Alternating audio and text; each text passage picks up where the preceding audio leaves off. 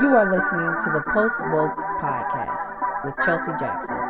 1209. The show about what people do after they wake up.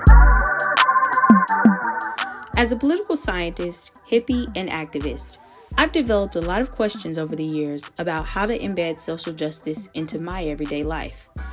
So I wanted to share my conversations with other post woke human beings.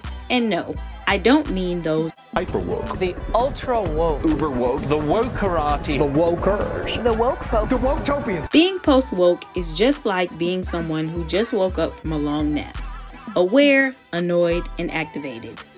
Aware of social issues like racism and the climate crisis, annoyed at the systems that keep them in place, and activated to do something about it, creating a different future.